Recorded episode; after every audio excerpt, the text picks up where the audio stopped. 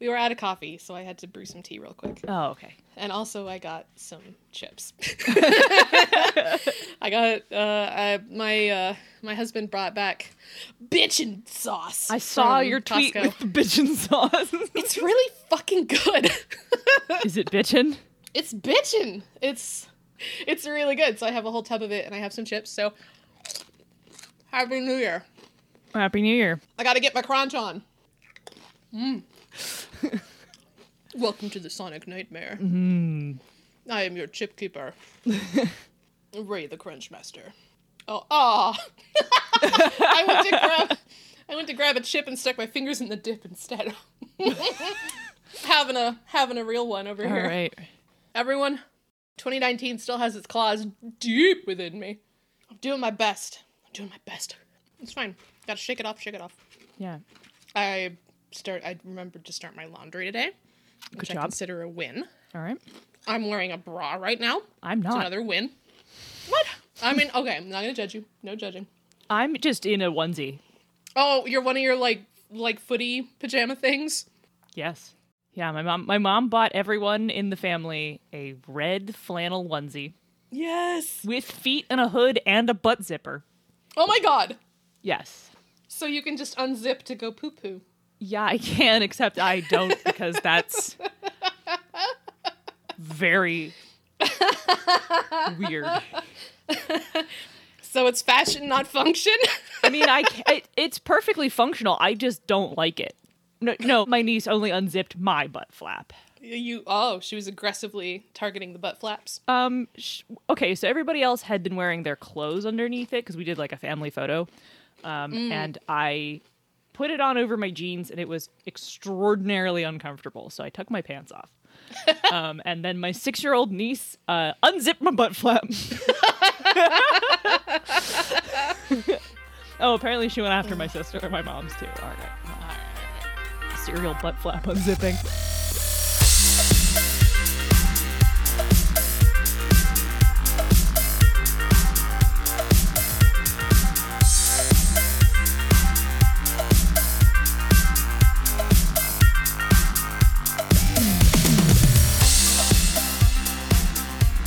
This is bonus experience. We're a podcast with a deeper look at the play experience and the finer details of running and writing games. We're queer women speaking with authority about games. Yes, we crunch. Die mad about it. You begin. Fine. I'm. Or are we I'm- gonna mix it up for the new year? We could mix it up for the new year. I'm Ray, Hi. industry professional, What? All right. serial chip cruncher. I'm Monica. Industry unprofessional. That's You can also we can both be industry professionals. It's 2020, baby. All right. I am also an industry professional. Spilled on, coffee on this onesie I'm wearing. How are you? I got a big tub of bitchin' sauce over the holiday season. I'm very excited about it. I'm doing a lot of crunching. I need to mm. have the mute button like at the ready. you do. What? All right. What kind of chips are you crunching with? Oh, these are just your regular run of the mill Costco corn chips. Oh, okay, corn chips. I wasn't. Hey, it could be Mm-hmm, potato ch- potato chips. Potato. Well, I- I'm eating something that's basically the bitchin' sauce tastes exactly like chili con queso. So it's oh like, yes, gotta good. be corn chips. Definitely got to be corn chips. gotta be corn chips. Hey, welcome to the last entry in our genre series. And like every other entry in our genre series, it's going to be more focused on the running and writing games part. The disclaimer is that we probably won't be delving too much into mechanical design discussion, but as always, there is some. We might, you never know, but you really do know that I'm here. I'm going to talk about it. I don't know why we said we wouldn't delve into the mechanical design when every one of these has a little thing. It's like, okay, let's talk about how to do this mechanically. I mean, when I wrote the first intro to this, I was like, I don't know how much design discussion we're going to do. And then I forgot that I'm one of the two hosts of this show. So. that you're a designer? Yeah. yeah, right, yeah. And that like mechanical design discussion is arguably what I'm best at. So Right. Exactly. uh, today we're going to walk the fine line between what's terrifying and what's hilarious as we talk about horror and comedy. Do you like scary movies? Uh, I don't. I'm a wuss with anxiety, but I do like horror elements in my things, and we'll talk more about that later. I also I also used to be really bad with scary movies also because of my anxiety, like uh, literally losing sleep for nights Yeah, yeah, same. over seri- overseeing like a particularly scary movie trailer. Mm-hmm. But I mean, I didn't realize that I had anxiety until about 10 years ago. Oh, yeah, so be like that sometimes. now that I'm taking Effexor, which kind of sounds like a uh, like a golden age sci-fi hero. Effexor. Effexor, the mighty. I now I too can experience crippling side effects when I miss my dose by about 35 seconds. And also now I can watch horror movies without losing sleep. Um, I I also really love horror and dissecting why horror can be so effective. The gist of which usually comes down to like lizard brain. It's it's just you know deep seated anxieties and insecurities and you know fears about sex and race and you know complicated yeah. shit that we don't like to talk about, but we put in our horror because it's really fun to be uncomfortable. Yeah, and we're also we're probably going to mostly talk about horror in this, um, which but- may surprise you because like people say that I'm funny. They tell these words to me, and I go okay. Because I you know yeah I make people laugh and I take pride in that. But if you ask me how to be funny, I have no fucking clue. When like when my agent is oh we could write uh, we could write a comedy. Let's you could do like a romantic comedy with these elements. And i'm like i don't know how to do that. I don't know how to be i do not trust myself to be funny on purpose. So it'll be a lot more on the horror end and i'll try to think of what to say about the funny end. Yeah this episode will probably be pretty humorous because BXP episodes are humorous and i, I don't know that we're doing that on purpose sometimes we are but sometimes Sometimes. Sometimes it just happens. Sometimes we stumble on a really rich vein of shit wizard jokes that that linger. Yeah. Like so, the smell of a shit wizard. the smell of feet was undeniable. Undeniable. Undeniable. So why talk about horror and comedy in the same episode? Uh, because they're the same. Duh. Okay, well. All right. Settled. Podcast over. Next question. Okay, horror and comedy are both about building tension toward an inevitable release, either one that you expect or one that you don't expect. I guess you could say that all storytelling is really like that, but horror and comedy especially rely on this. And uh, and and romance does too, but romance is a way trickier thing to implement into a social game, and we're not gonna touch that. not in this episode. yeah, not not in this episode. Are we gonna do an ERP episode? Eh, oh, you were drinking. Um, anyway. I'll put a poll up on the pa- Patreon if they want to hear us talk about erotic role playing. Erotic.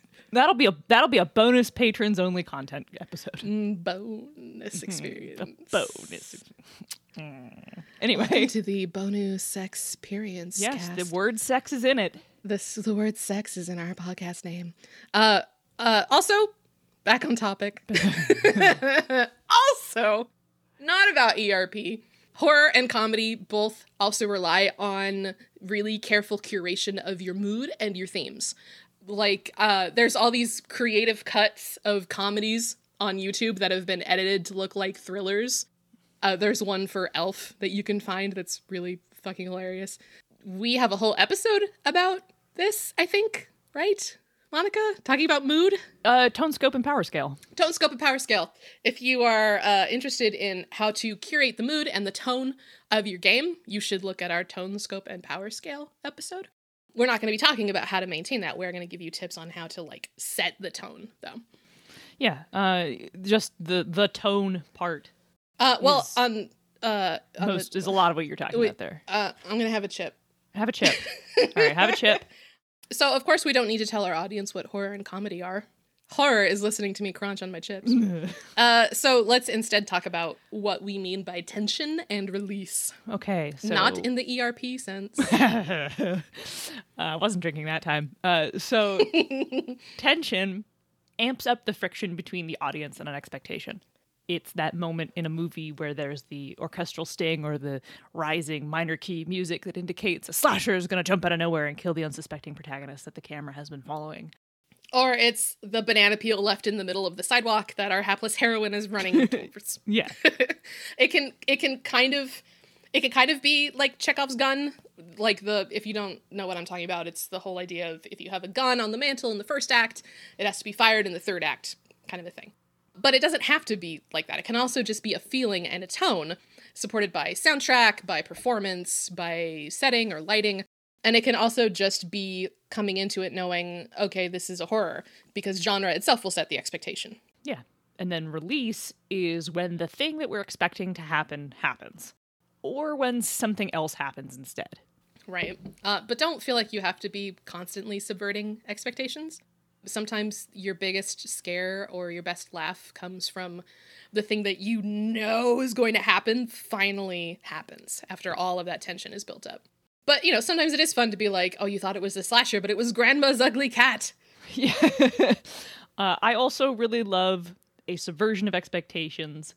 Like, it's really funny to me to have, like, like a camera angle or a, a, framed shot where like you have the hapless guy who's clearly gonna get like murdered by the monster who then like gets hit by the door that he just went through um he ducks under the thing by accident because he dropped a penny on the floor and like all right like uh, a, a hapless protagonist subverting the release the horror release you're expecting by physical comedy is just so fucking funny to me. and also the dramatic irony can help build the tension too because yeah. you know that guy's about to die. You can see the killer, but that right. character doesn't know. And yep. dramatic irony can be kind of difficult to pull off in a game if you haven't split your party. Mm-hmm.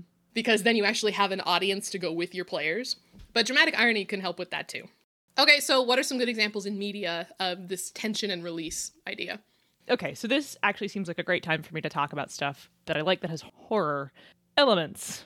Yeah. Like uh, the manga soon to be Netflix anime series Dorohedoro, um, which is a seinen action series just just fucking jam packed with body horror and tension. It's gross in places. Ugh. Yeah. But like it's not so gross that it's a deal breaker to me. Mm. I also really like the cult classic Judge Dredd remake, which is absolutely an action horror movie. Don't at me and a book released in this past year that I am certain was created in a lab specifically for me, Seven Blades in Black. I cannot I cannot recommend this book enough. Um, it's a, a Sam Sykes book, right? Yes, it's a Sam Sykes book. It is a high flying fantasy novel about a betrayed ex mage seeking revenge. It is like Kill Bill meets Final Fantasy, but it has like a nice glaze sprinkling of cosmic horror on top. Listen, you didn't tell me that part. that it was Kill Bill Final Fantasy. oh. I mean, I was trying to sell you on like the bisexual disaster protagonist. And I was like, yeah, that sounds good. and her incredible like alchemist mage girlfriend. I mean, that's good. I mean, it's really good, but it is basically I'm, I'm Kill terrible, Bill meets Final Fantasy. I'm a terrible gay. Like you tell me, like there's gay characters, and it's like that's awesome. My God, these bitches gay. Yeah, good for good them. For them. But good then you tell them. me, then you tell me the pitch, and I'm like, ooh, I'm listening. Yeah, the, uh, there's a fight scene within the first two chapters yeah. Like in the first 20 pages of the book, there is she kills somebody. It's not really a spoiler. Uh, but yeah, it's totally about this wronged person who has a list of names and like her revenge quest to kill kill them all. So that is the Kill Bill part, and then the setting is extremely like dark fantasy, Final Fantasy. Uh, she even has a chocobo, and Sam Sykes is a massive Final Fantasy nerd, so that is intentional. so this started as like a Final Fantasy fanfic. Probably. I guarantee. And that's I'm not that's not said with any sort of like derision. That's that's said with like awe and respect that he was like, I have a Final Fantasy fanfic. I want to turn it into a novel and sell it. Yeah. So um, for you. So there's a novella called The Gallows Black, um, which is a pre prequel to Seven Blades. But if you read it after you read Seven Blades, which I did, it's very clearly like his first go at the setting. Oh, really? Because a whole bunch of stuff changes. Like, hmm. like he clearly refined the ideas between the two of them, and I'm like, oh man, writing your writing your novella, turning it into a full scale novel, and then selling the novella as a prequel is slick. Uh, it's fucking power move. It's fucking power move, and I still bought it because I really wanted to read more. That's a hell of a supportive agent going. No, fucking give me the novella too. Give it to me. Yeah. Uh, okay, we did your thing. We should do my thing. Yeah, we should do your thing. Sh- sh- shut up. It's my turn. Okay. Jeez. Wow. Um, aggressive. Uh, probably surprising no one. Uh, Stephen King.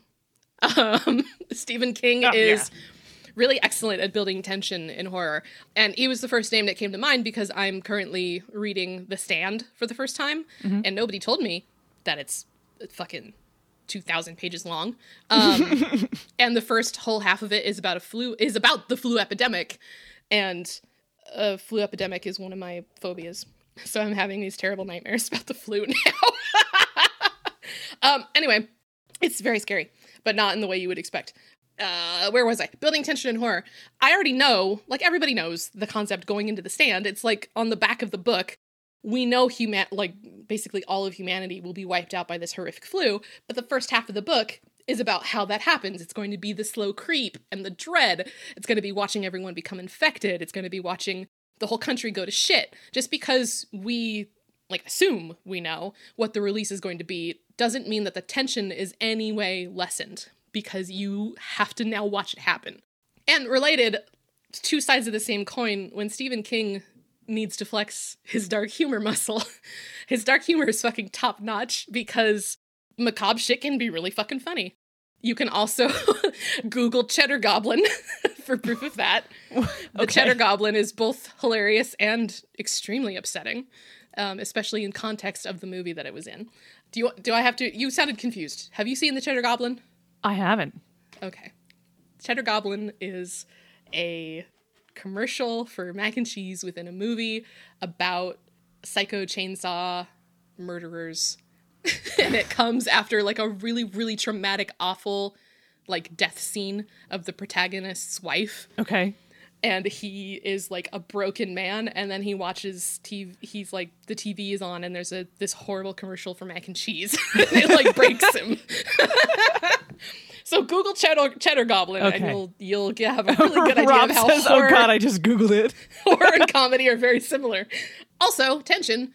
I'm currently watching breaking bad because my husband was like you have to you will love this and i have loved it breaking bad is tense as fuck they're really good at ratcheting up the tension there was a whole ep- okay it's i guess spoilers for breaking bad it's been out for like 10 years I'm, i think i'm the last the person on earth limitations on that one. yeah have you seen it Not all of it. No. Oh, okay. I have seen the f- first couple episodes. oh Some no did you stop at the dude season- soup No, I just Oh, okay. someone else had it. Like I was watching it on someone else's account or whatever at their house. Mm. Uh, and so I watched however much was on while I was present and then did not continue to watch it. It's really good.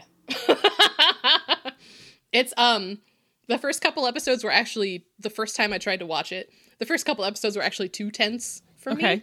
Um this was pre getting anxiety treatment basically because you know, it's it's the classic classic like heist slash thriller formula where like you think it's going to be simple but everything goes wrong like coincidentally. And then the second episode ends with them trying to melt a body, and the dumb, like, high school dropout druggie doesn't get the right materials that he was instructed to get. So the hydrofluoric acid eats through the bathtub and then through the floor, and then there's a dude soup all over all over the house. And that was the episode that I tapped out the first time. Gotcha. Because I was like, I'm out. There's a melted guy all over the house. I'm out. Uh, but it's actually very good. And I think I'm in the fourth season now.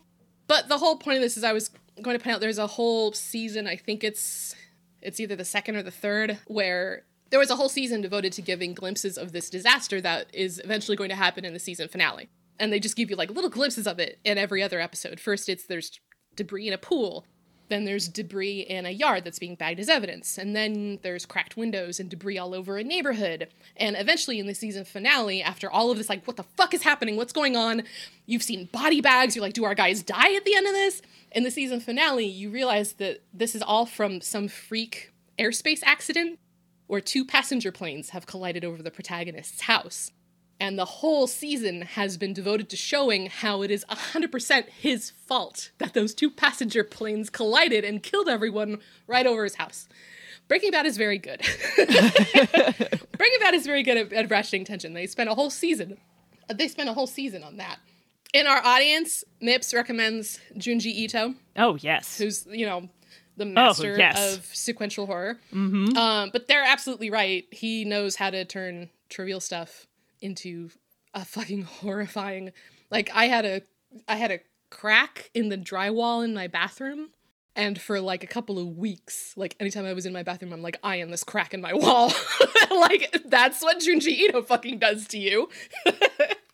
All right, so comedy. yes. Um, comedy can be a lot trickier than this because I mean the first thing I jumped to was like, oh, stand-up comedians telling jokes, but comedy isn't isn't like that in practice. Your game isn't going to be one person standing up front telling jokes. No.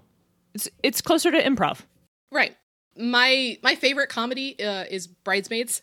Um, I could probably perform the whole thing myself at this point because I've seen it so many times, and that that comedy mostly comes from like the, delivery of the dialogue because most of the lines are fucking ridiculous and still said with 100% sincerity. And because the theme of the story is messy interpersonal drama surrounding a best friend's wedding, there's a lot of room there for ridiculousness and sincerity without it really feeling out of place. Yeah, that's a good example. I am back at what is a comedy? I've never heard of this before. How to laugh? What Right. funny? Uh, there's lots of funny movies that I like a lot. Bridesmaids is certainly up there. The producers. Oh, I haven't seen that one. Oh, really? It's no, I haven't seen the producers. Uh, you know, Mel Brooks stuff is is funny, but you know, there's the there's the whole thing with comedy being the thing that ages poorly. You know, I guess so. I mean, it often that is often the case because culture also moves along, um, and so some some Mel Brooks jokes did not age well. Yeah, and also I guess also audience becomes a little more savvy. Yeah. Like and that that works for horror too. You watch some old 50s and 60s horror things that were like shocking at the time and you're like, eh. Although, you know, with the masters, with people, you know, like Hitchcock, Hitchcock is still really fucking scary. oh yeah, It's just not the kind of scary that we're used to now with the special effects and the jump scares and I'll I'll also add that um, both Dorohedoro and Seven Blades, despite being primarily action media with horror elements, are also at times deeply funny. The dialogue in both is snappy and enjoyable, and they've both made me like belly laugh out loud in a lot of places. so see, same thing, yeah. same thing. Um, so let's let's make Ray talk some more and move on to talking Oh, about God good practices for weaving this into your storytelling in general. Yeah, okay. Foreshadowing. Foreshadowing is my favorite. for either comedy or for horror, foreshadowing is great, especially for building up the tension. Because if you tell someone right away, this character right here is 100% going to die, and then start the story a week before they unexpectedly die, you've already set your audience up for it. They're already going to jump at like everything that could potentially kill your character. I also really like um, juxtaposition of the mundane with the extraordinary. Uh, I think that's maybe my favorite comedic device. There's an old Adventure Time episode that takes place on Mars where a supreme divine entity is he, they use like one of those math class overhead projectors with vis-a-vis markers. And I always fucking think of that when I think of juxtaposition of the mundane with the extraordinary. Like that's that's my go-to. But yeah, tension can basically come from something as simple as telegraphing what might happen and then putting off letting that happen for as long as you can get away with. And then that's that's where tension lies in that expectation. Oh, you know, it's a really fantastic example of the juxtaposition of the mundane with the extraordinary. What? The shawarma scene from the end of Avengers. Yeah, they're in their fucking superhero outfits Yeah. in this busted ass Mediterranean diner eating shawarma. yes. Yeah. Yeah. There's there's a couple of really good examples for like a lot of the comedy in in the uh, different Avengers movies, even like you know the the single single character titles. A lot of that comes from putting something mundane right next to a fucking superhero. Okay. Having having Thor deliver some line about fuck. It's been a really long time since I saw Thor. Yeah, same. I am the son of Odin, as they're like pinning him down to try to sedate him because they think he's nuts. like that's you know that could also be in a horror, but because of the tone of that scene, it's very funny. Do you want a crunch while I do the mid episode break? I would love that. You're giving me a crunch break. I'm giving you a crunch break. You did all this talking. You've earned a crunch break. I'm gonna run to the bathroom with my dip and all right. crunch and Ew, you're gonna take dip into the bathroom. just somewhere private. Okay. Don't come in here. I'm crunching.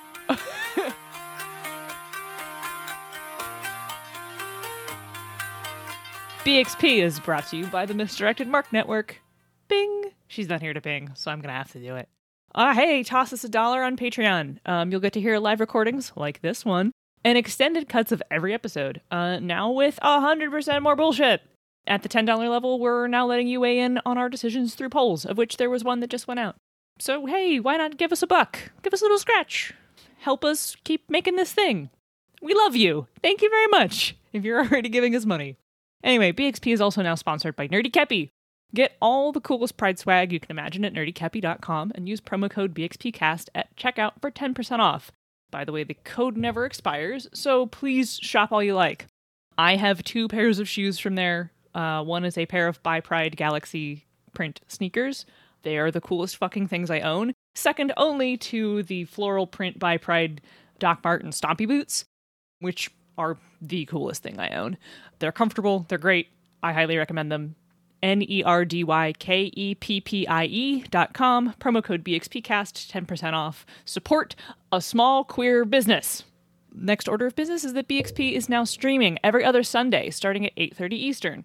Join us. Oh, that's 8:30 p.m. By the way, join us for Letters Edged in Black, a Blades in the Dark game about underhanded scoundrels delivering secret mail. It's way more involved than that. There's a lot more demons than you thought would be involved in a game about delivering shady packages. That would check us out at twitch.tv slash misdirected mark. Oh yeah, and like leave us a review, five stars if you please. Uh, doing that actually really helps people find the show. Tell your friends, do that sort of thing. That helps BXP get more of an audience, and that helps us become more popular. And then that means we have more money, and then we can keep making stuff. It's awesome. BXP and the Misdirected Mark are here to tell you about Capers, a superpowered game of gangsters in the roaring 20s. In Capers, you play criminals or cops during the Prohibition era with superpowers.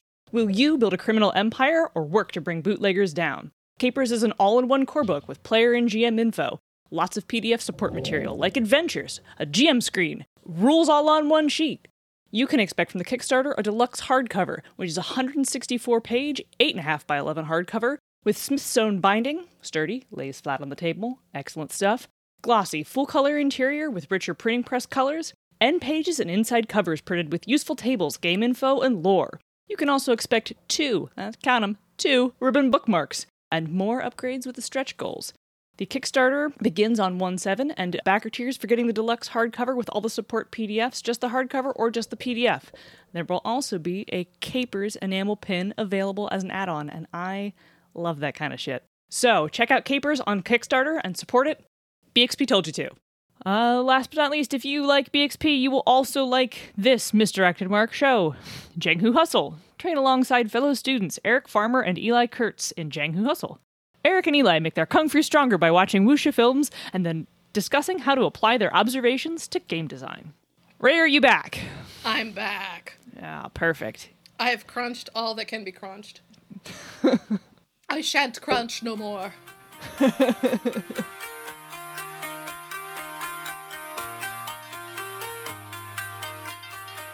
So let's So- move on to talking about how to work tension and release into the fine art of running a game, which I'm going to make you answer again. Tension is a dial you're going to have to adjust depending on your table and your game, and sometimes even just from day to day, because it's going to be so dependent on your game's tone and your players' moods. With horror games, especially, I I think the most important thing you should keep in mind is to limit your game mastering adjudication and your descriptions to what the characters themselves could feasibly sense. I try to never draw any conclusion for them. I leave that solely to if they want to throw dice and actually pull like game mechanics into it. Tension comes from the unknown. I'm not going to leave them wholly in the dark because that's absolutely no fun. That's the opposite of fun. Uh, But I am definitely going to avoid filling them in on everything because the more I can keep them from knowing, the more space there is for tension. And also body horror. it's kind of cheating. Body horror is such a rich vein because we all have some sense of what we all have an uncanny valley, right? We all have this this theoretical like philosophical space where something can be just wrong enough with a human body that it really freaks us out. You have to be careful not to For dip into that sure. ooey gooey jar too much because that can quickly pass into no fun for people. You should ask ahead of time. Um, you, sh- you should honestly, you should listen to our episode on safety. you Yes. should you should scare safely. When you start playing horror, you have the potential to cross lines that some people may not even have known that they had until that existed in the game. so it's important to to keep that in mind when you're trying to make people feel tense and afraid that you're trying to do this fun. I feel so unqualified still to talk about comedy. I still don't know, you know, how to build I- comedy for it. I still don't know how to build tension for a comedy game. I feel like a lot of that comes from players. Yeah. Uh, I it's because it's because like you said, it's like an improv. It it really depends on being able to riff off of what your characters and your players have come up with and building on those expectations or subverting them in a way that they wouldn't have expected because again, comedy and horror are both about the difference between how it should happen and how it actually happened. And the main difference is just tone. Right. Yeah. I'm like I'm trying to think of times things have gotten really funny in games because they have. Like I've definitely played in games where we were just howling with laughter. Oh yeah, definitely. But a lot of that I think to do that when you're running a game like I'm going to talk about parody games and stuff like that when we get to the mechanics, but I think running a game if you're the GM your job is to set up and then let your players release. So I think the only time I can say I was in control of a scene and I was deliberately funny Okay. in recent memory was in the was in the RP server. okay. So it was freeform, so take that with whatever grain of salt you need if you're looking for something mechanically. Don't come to me, come to Monica. Um there was it was a callback basically. I- had set this character up for an unexpected callback because they were trying to get my character to divulge the secret. They thought that they really had him like they really thought they were putting the screws to him. But i had set it up in such a way that i was able to call back to this other thing that had happened months ago and bring that back and basically be like oh this is all because you have the hots for my character and it doesn't have anything to do with you trying to get his secret out of him and and it really it really fucking threw their player for a loop and i was extremely proud of myself i still talk about how i'm never going to be that funny again and i guess it's not as funny when i can't like it's like you, you had to be there Yeah, that obviously. definitely You needed can't ex- context. you can't explain a joke and then have the joke Be funny. what it, what is it you can't If you explain it, it's not funny. it's like dissecting a frog Yeah. it's not going to survive the process No. but yeah, it's it's very difficult to try to be deliberately funny to like premeditate it. I feel like a lot of comedy is so spontaneous that it can be hard to come up with tips for it other than like look for those opportunities and jump at them, honestly. Yeah. Um that's why writing stand up is so hard. Yeah, fuck. Yeah. Yeah. Yeah, I have a friend who's actually getting into writing stand up. And it's hard.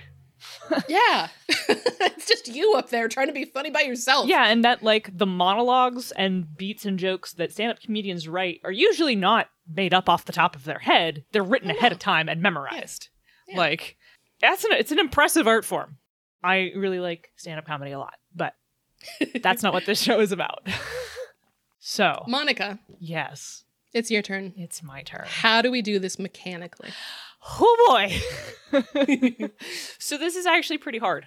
Uh, there's definitely a lot of ways to build tension and to like introduce personal levels of horror because it's pretty easy to give a player the tools they need to scare themselves.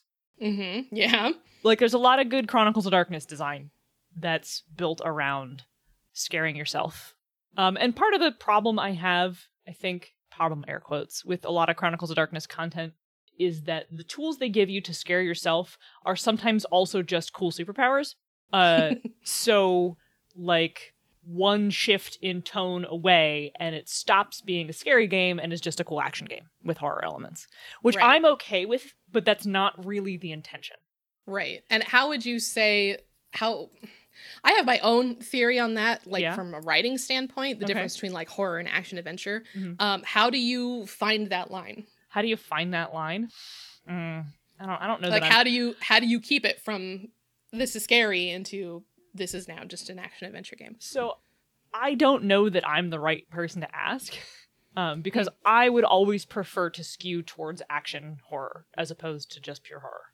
Because I, I know, at least from a storytelling standpoint, I find that the biggest difference is in horror, the protagonist doesn't have any control. Yeah. They're- they have much less, they have a lot less agency. So let's talk about probably the best game out there that strips away agency and builds tension like a motherfucking pro. Yeah. Dread. Yeah.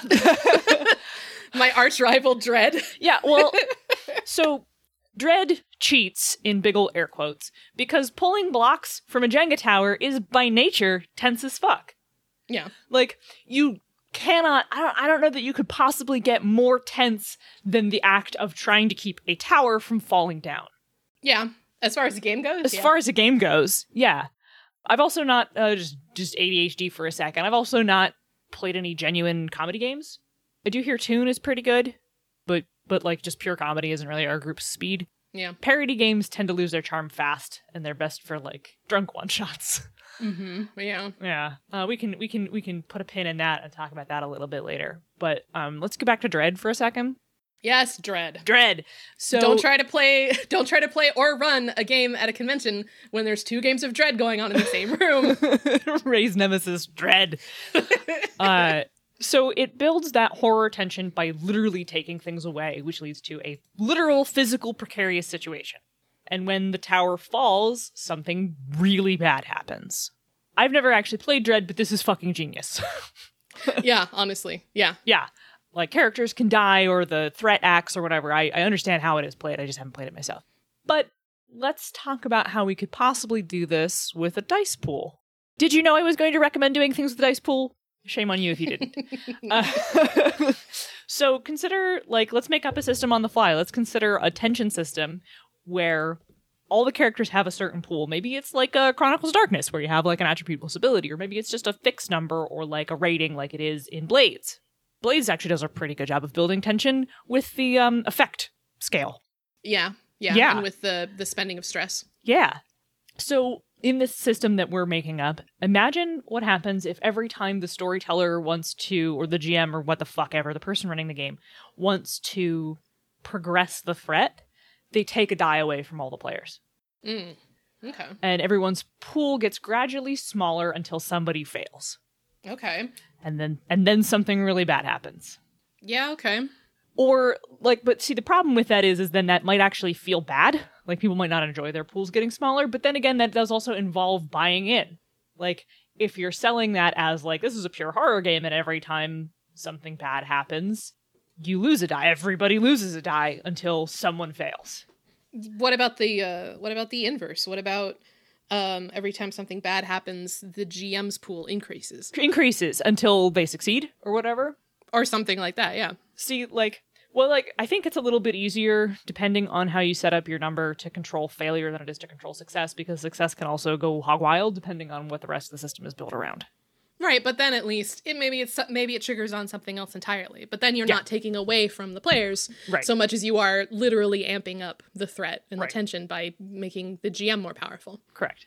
My my point is that like with a dice pool, you can totally tune this tension builds by something you can see, and mm-hmm. like like if if the GM keeps just stacking dice in front of them every time something happens, Yeah, then you know. then you know. Like That's you- actually something that I really like to do in uh, D&D games. Is something that the Angry GM came up with. Mm-hmm. That um, basically anytime there's a dungeon crawl or anything else that actually like happens over an extended period of time, I have a little pool of D fours or D sixes or whatever, and every time a character does something that could feasibly take like 15 minutes or, or 10 minutes it is i add a die to that pool. Mm-hmm. So eventually i have you know when i get to six be like all right it's been an hour i roll and if i get a certain number on one of the dice something happens.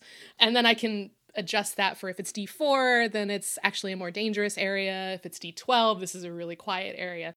But then my players know because I'll, I'll say like okay so that takes some time and then they'll see me add a die to the pool so they can see like oh shit like time is passing this is like the clock ticking basically yeah. Have you ever played Thirteenth Age? no Okay, well, 13th Age, to prevent combats from going on too long, has a thing called the escalation die, which is a big d6 you put on the table, and every turn past the first, it ticks up by one until you hit six, and that actually becomes an accuracy bonus for all player characters, so that the fight gets faster and faster and faster the longer it goes. oh that's cool But you, but that, and that's like to amp up the action of the fight, right? And also to make Right. sure that a combat doesn't take three hours. that's awesome i like that And to that end, it, it works. And then, like, a whole bunch of classes have powers that key off of what point the escalation die is at. So I think, mm-hmm. like, the fighter and the rogue start fighting, like, even harder the later the fight goes on. yeah okay Because, uh, like, then they start getting real big finishing moves if the, the escalation die is, like, a five or six. It's a really neat design space. yeah But consider using the escalation die as a purely GM tactic to show how much the monster or the threat in the background is powering up. Yeah, yeah, I like that. you could also tie it into like um the haunt is that what it's called from that's from um From betrayal, House but that's also a really great tension mechanic but i meant um from Yeah, monster of the yeah. week Oh, right. yeah so Yeah, you could actually do it backwards and start it at six and be like okay you have to figure out the monster's weakness otherwise it comes in with this six Yeah, yeah. Yeah, I don't know that I would mess around with doing too much of this with a single die system, like like the takeaway sort of thing with a single die system, because using flat distribution is pretty swingy. Mhm. Um, unless of course you want that unpredictability to matter. Which could Could work be- really could well, work really well. depending on the sort of game you're running. Yeah, there's like a lot of design space you could do with this. The thing that okay, let's talk about the haunt for a second because that's a dice pool mechanic. It's not from a role playing game, but it is a dice pool mechanic, and it is something that builds. It, it's it's really good. I didn't even think of betrayal. Betrayal Yeah. really good at, at tension. betrayal is really good at tension and one of the things that like so the haunt the betrayal uses non-standard d6s i think they're d3s with blank faces Yes. yeah it's like it has some faces are blank some faces, some faces have one pip some have two and some have three i think I it might just be one and two It, yeah, it's something like that. so anyway you have to have you have to hit six on a pool of these d6s where it's blank one and two i think And the the pool increases every time someone draws an omen card, yes which it's you know you discover them, and the omens are are some sort of powerful artifact or something that happens to you. yeah they're things and you get roll randomly a number of yeah, you roll a number of dice at the end of your turn equal to how many omens are on the on the table. right so, the, more first omen that you draw drawn, the bigger the the, first is. yeah and the first time you draw it is mathematically impossible for the haunt to go off immediately right. but then the second it gets likely a little bit more likely and then the Mhm. third it gets a little bit more likely and then on the fourth it's it's like oh maybe it's gonna happen then the fifth Right. and you're like ah fuck And, And the it- haunt is where the game changes from your characters are exploring this haunted house and building the map. yes The the haunt changes that into okay, now one of you is the bad guy. And they have to leave the room and read the specific scenario that you guys have randomly drawn, while the rest of the table reads their side of the scenario to try to prepare for surviving whatever the traitor is going to be doing to them. right so that's how betrayal builds their tension to flip to basically hit the climax of the game and flip the way it plays There's actually a D&D version of it. It's Ah, like betrayal, betrayal, at betrayal Baldur's, Baldur's Gate. Gate. is actually Yeah. the best version of betrayal there is. Oh, f- for real? Yeah, it's, so it's, they polished a whole bunch of rules. They cleaned up the way the map is built. Uh, they adjusted a whole bunch of the haunts so that some of them aren't quite so one-sided.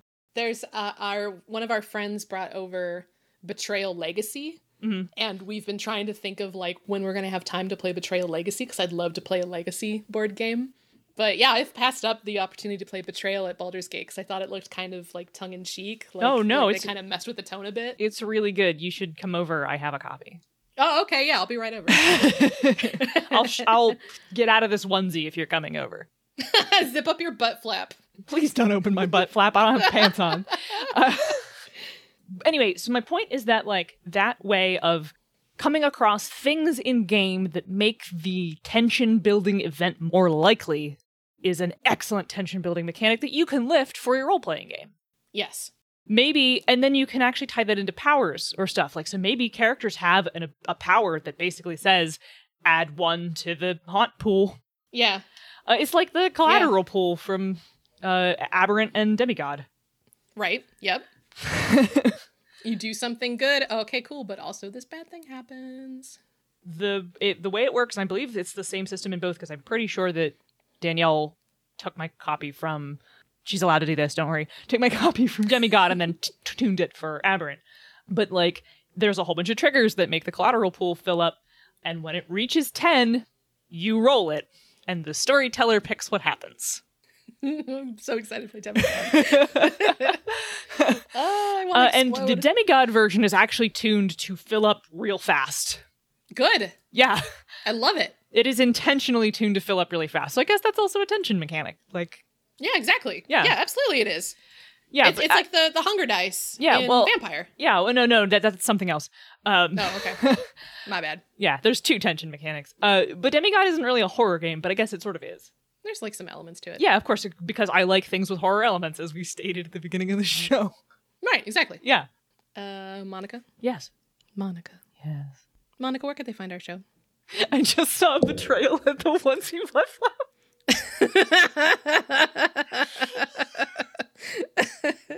Hang on a second. Monica, Yes. where can they find your butt flap? they can fuck you. They can find our show at bxpcast.com, part of the Misdirected Mark Network. Bing. Thank you. that was kind of a sad bing. Sorry. uh, email? Email us? Email? bonusexpcast at gmail.com. I'm sorry I haven't looked at it in a little while. Things have been rough. Yeah, things have been rough. Yeah. Twitter. Mm, they can add us at bonusexpcast and demand to know where we've been. Yes. Yes, you Yeah. can. You can. you can do that thing. Monica, yeah, are you on Twitter? I am.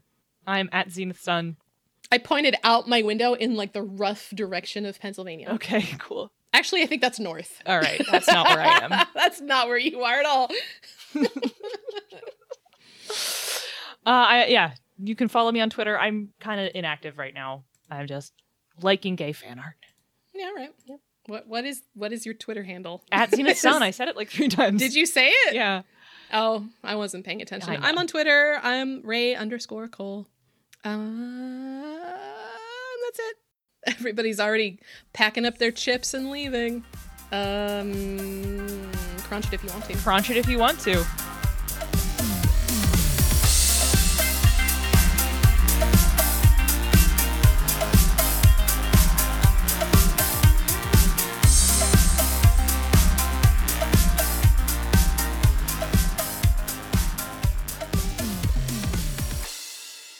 Do I have to do this? Ugh, fine. Bonus Experience is written and produced by Monica and Ray, and edited by Margaret. Our logo and art is by Nino Studios. Find her on Facebook and Instagram. Our theme song is Reused Noise with the Light by CDK, and is used under the Attribution Non Commercial Creative Commons license. BXP is part of the Misdirected Mark Network. Uh, I'm not reading this. Fuck it. Bye.